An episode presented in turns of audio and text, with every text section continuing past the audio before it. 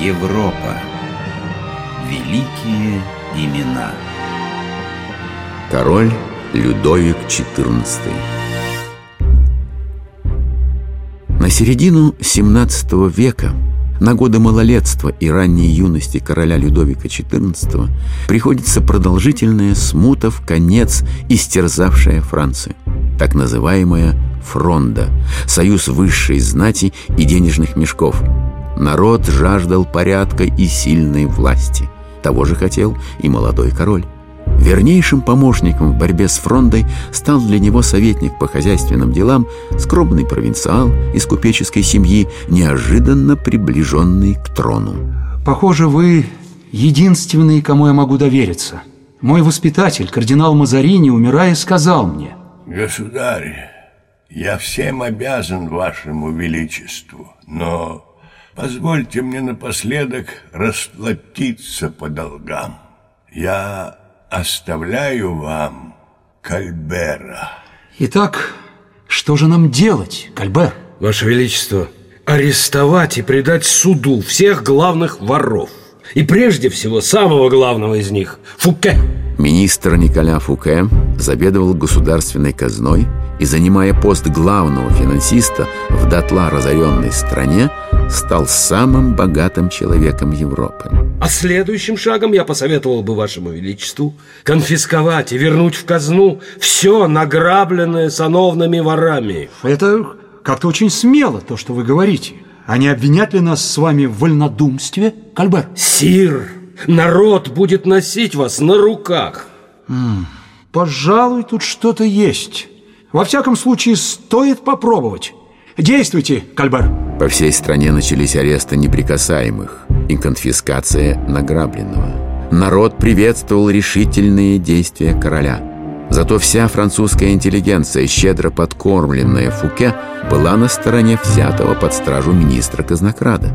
Писатели, поэты, художники подписывали петиции в его поддержку. Суд приговорил Фуке к изгнанию, но король отменил решение суда. Я хочу, чтобы в назидание прочим изменника держали в крепости до конца его дней. Несметные богатства Фуке были отданы в казну, а сам он, как и было повелено, вскоре умер в тюрьме. Осматривая загородное имение покойного, король был несказанно удивлен. Как странно. Оказывается, во Франции в наши дни возможны люди, чьи замки и парки превосходят королевские. Ха. Скажите, Кальбер, кто построил все это? Сир, дворец выстроен по плану Мансара, парк же, насколько мне известно, спланировал некто Леноутов. А, у меня под Парижем в наследство от отца осталась деревушка с охотничьим домиком, помните? Версаль. Я полагаю, было бы справедливо дать возможность этим людям, Мансару или Нотру, искупить свою дерзость. Первого я назначаю своим главным архитектором, второго – королевским садовником. Вот вам Версальская пустошь, господа, и постройте там что-нибудь более основательное, чем то, что я вижу здесь и сейчас. Необычайная пышность Версаля, возведенного в небывало короткий срок – ошеломила современников. В большой галерее Королевского дворца, куда вели широкие мраморные лестницы и бесконечные анфилады парадных залов, по вечерам зажигались тысячи огней. Ночью было светлее, чем днем. Огни отражались в зеркалах, покрывавших стены от пола до расписного потолка, мерцали на узорном паркете, дробились в бриллиантах кавалеров и дам. Я попрошу вас, господа, пройти со мной на балкон. Оттуда открывается прелестный вид. С балкона во всей своей красе был виден просторный Версальский парк с каскадами прудов, гротами, каналами и фонтанами. Над скульптурными группами, над деревьями, кустами, подстриженными в форме шаров, конусов и кубов, расцветали огни фейерверков, отражаясь в бесконечной глади воды. Все это казалось волшебной сказкой, но стоило чудовищных денег. Сир, мой долг сказать вам, что мы разорены. Версальская затея совсем опустошила казну. Армия голодает и, боюсь, вот-вот взбунтуется. Вы хотите сказать, в стране нет денег? Именно так, сир. Что значит нет денег, Кальбер? Я полагаю, если их нет у вас, то они с избытком должны быть у других. Нужно достичь баланса. Ну а кто эти другие, мы с вами отлично знаем. Король имел в виду французских протестантов. Со времени окончания религиозных войн, сотрясавших страну еще полвека тому назад, власти не трогали их.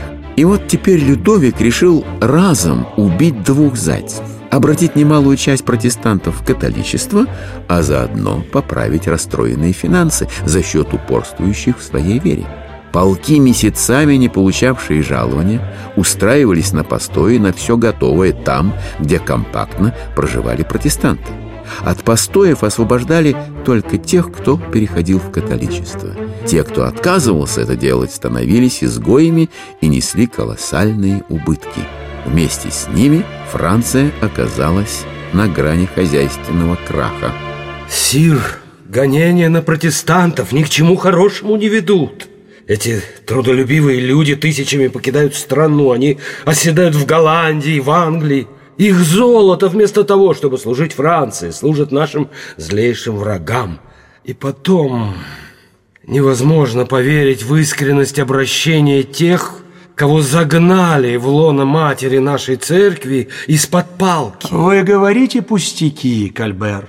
Госпожа Ментенон рассказывает мне совсем другое. Госпожа Монтенон, супруга короля, ненавидела Кальбера, как и остальных королевских любимцев. Но больше всего на свете эта дама ненавидела протестантов. Поразив Людовика XIV своей набожностью, в браке с ним она увидела возможность осуществить свое призвание – сделать всю Францию католической. Если Господь еще на несколько лет сохранит нам короля, во Франции наконец-то останется только одна религия. Людовику не докладывали о том, как людей пытками заставляли переходить в католичество. Ему не рассказывали, как связанных матерей заставляли слушать плач младенцев и смотреть на мучения своих голодных грудных детей до тех пор, пока несчастные женщины не отрекутся от веры отцов. Отовсюду в Версаль летели реляции о массовых обращениях протестантов в истинную веру. Версальские празднества шли бесконечной чередой. Господа! С тех пор, как я пожелал завести у нас Академию наук и Академию художеств, ученостью и искусствами мы превзошли Грецию и Рим. Воистину, мой народ живет в золотом веке. Под моим скипетром расцвели и превзошли поэтов древности господа Корнель, Росин и Мольер. А потому, я полагаю, не латынь, а французский язык должен отныне стать главным языком цивилизованного мира.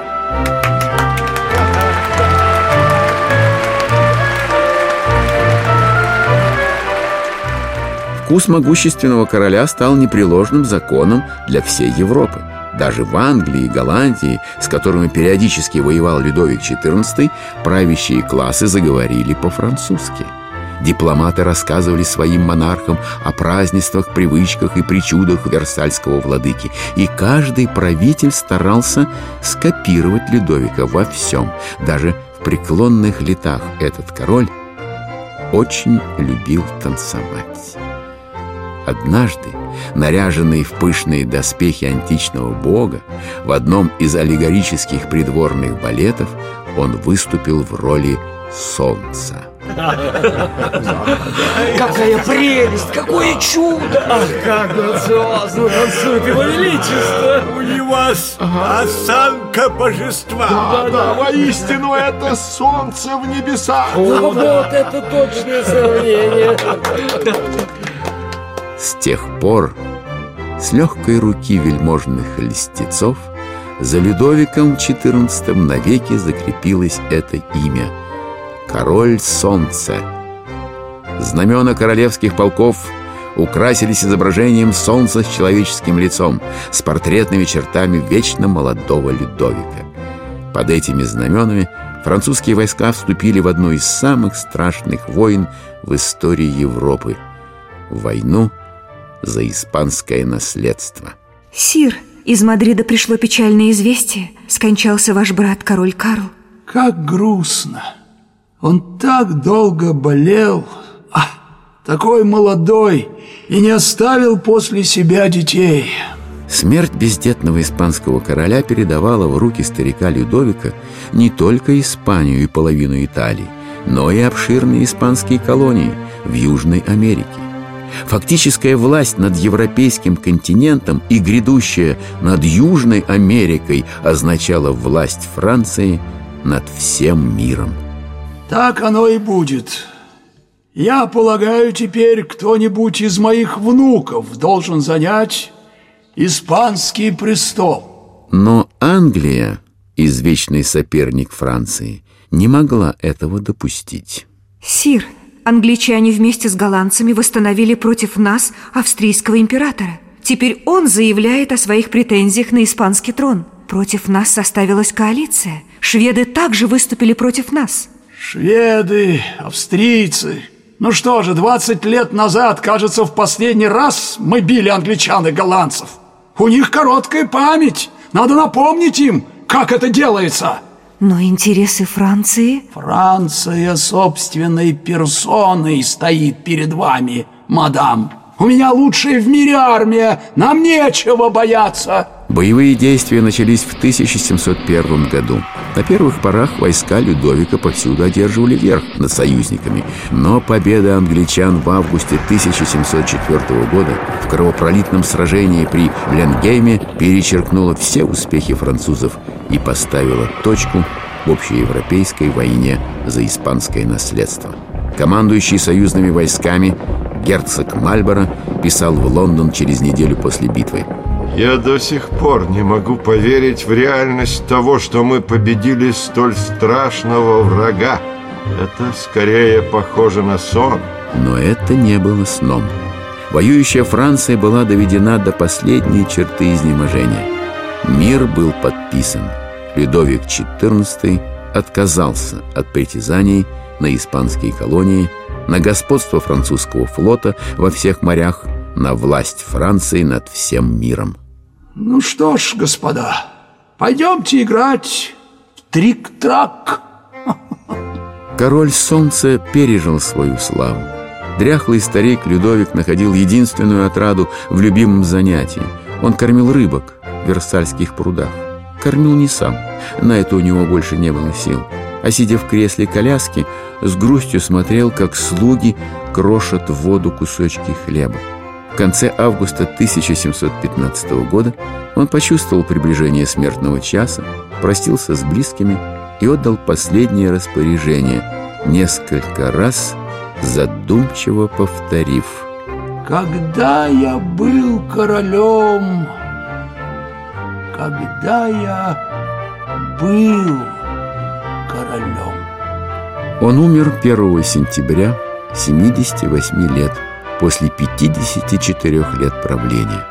Этот человек вошел в историю как воплощение абсолютной власти.